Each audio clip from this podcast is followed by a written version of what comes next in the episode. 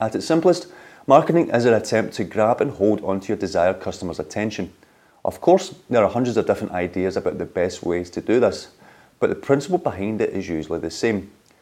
You have a potential customer and you need to engage with them and encourage them to choose your product. Keeping a customer's attention is one of the key challenges for any online tourism marketer. And the secret is to do this without repeating yourself too much. This video will look at the differences between sales and marketing content, and I'll again explain some of the ways marketing content can encourage and keep your customers' attention.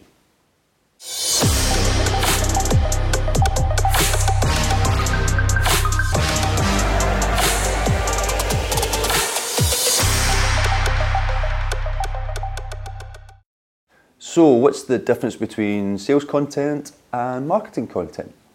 Well, sales content is the information about your product or service that you're actively trying to sell to the reader. It's the prices, the specifications, and anything the potential customer might want to know before making a purchase. Marketing content aids the sale process by being helpful and engaging to the reader. Good marketing content adds value to the reader and either encourages them to click through to the site to make a purchase or it familiarises themselves with your brand so they are more likely to return another day when they are looking to make a purchase. Customers often spend a long period of time planning and shopping around before they book the next trip. This means that most people looking to buy a holiday are likely to visit several sites, gathering up all the information they need before they start to book tours, accommodation, and flights, etc. Other than having the best product or service, good prices, and great sales content, the best way to engage with your potential customer is to help them plan their next trip. You can do this by offering useful information. Write detailed guides to the cities and countries that you operate in, providing potential customers with as much information as possible. If you put all this information into several guides, you're saving your readers lots of time and they won't have to scour the internet and search for anything else that they want to know, keeping them on your site. Not only will this grab potential customers' attention, Uh, it will likely to encourage them to return. In fact, if your travel guides are specifically good, the potential customer will probably bookmark them and perhaps even share them with lots of their friends and family. The key to this kind of content marketing isn't just to publish as much as possible, as often as possible, and hope that something sticks. Instead, it's a good idea to do a little research and figure out the exact questions people are asking about your particular travel niche and about any tourism products or services that directly relate to you. Say you sell tours in Rome. You should write several guides about the best tours to take in Rome, but you should also write more generally about Rome, offering advice and tips for anyone planning to visit the city. Now, perhaps you could write guides about Rome's public transport, or a guide about the best places to stay in Rome. Perhaps you could even write about the top 10 list of the best places to visit in Rome even though a lot of this content will require you to talk about things that aren't strictly relative to your service, they are relevant to your customer and they will be grateful and impressed that you have helped them plan their next trip. So, how do you find out what potential customers want to know? There are so many ways of researching this. You can do surveys with previous customers. You can read through your competitors' sites. You can even scour tourism magazines to see what kind of guides and helpful content they are writing. However, there's a much easier way to find out the questions people are searching on in Google. If you begin to type a question into Google, it will fill out the rest of your query with a suggestion based on previous user searches.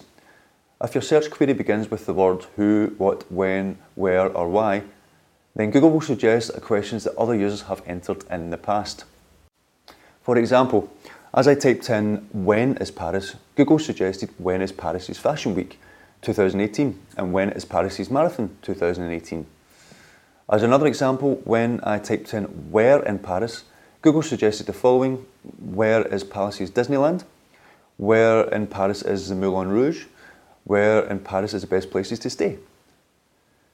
If you write content that answers these questions, then you know you're answering the questions that people want the answers to. Not only does this mean that you're tapping into relevant search volume, it also means that you're establishing a relationship with warm leads, as most people typing these type of questions into Google are at least considering visiting the city or country that you operate in.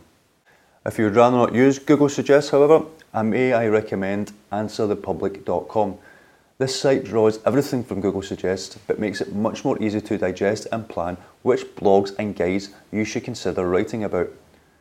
The best part about answerthepublic.com is it is a free service and it is very comprehensive as all you have to do is type in a keyword and it will carry out several different search combinations.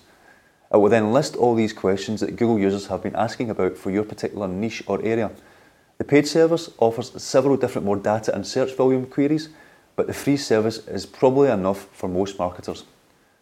So we've talked about how marketing content should offer something useful to the reader, but it is also important to mention that you should avoid repeating yourself to anyone visiting the site. If you're writing a series of guides across a wide range of topics, a little bit of repetition is inevitable. A few customers are unlikely to be bothered by this. However, if you write and rewrite the same content in various different ways each month any loyal readers and potential customers are likely to get bored and even frustrated. If you do return to the same topic, make sure you have something new to say and even acknowledge and link back to your previous blog. If you put a lot of love and care and work into your content marketing strategy, you'll be able to grab and keep your customers' attention. Writing useful and engaging content adds value to any potential customer or returning customer visiting your site. Using Google Suggest and AnswerThePublic.com can help you easily identify which topics people want to know more about, and you can base your content marketing strategy around answering those questions. If you maintain this strategy whilst avoiding repetition, you can keep your customers' attention for as long as possible.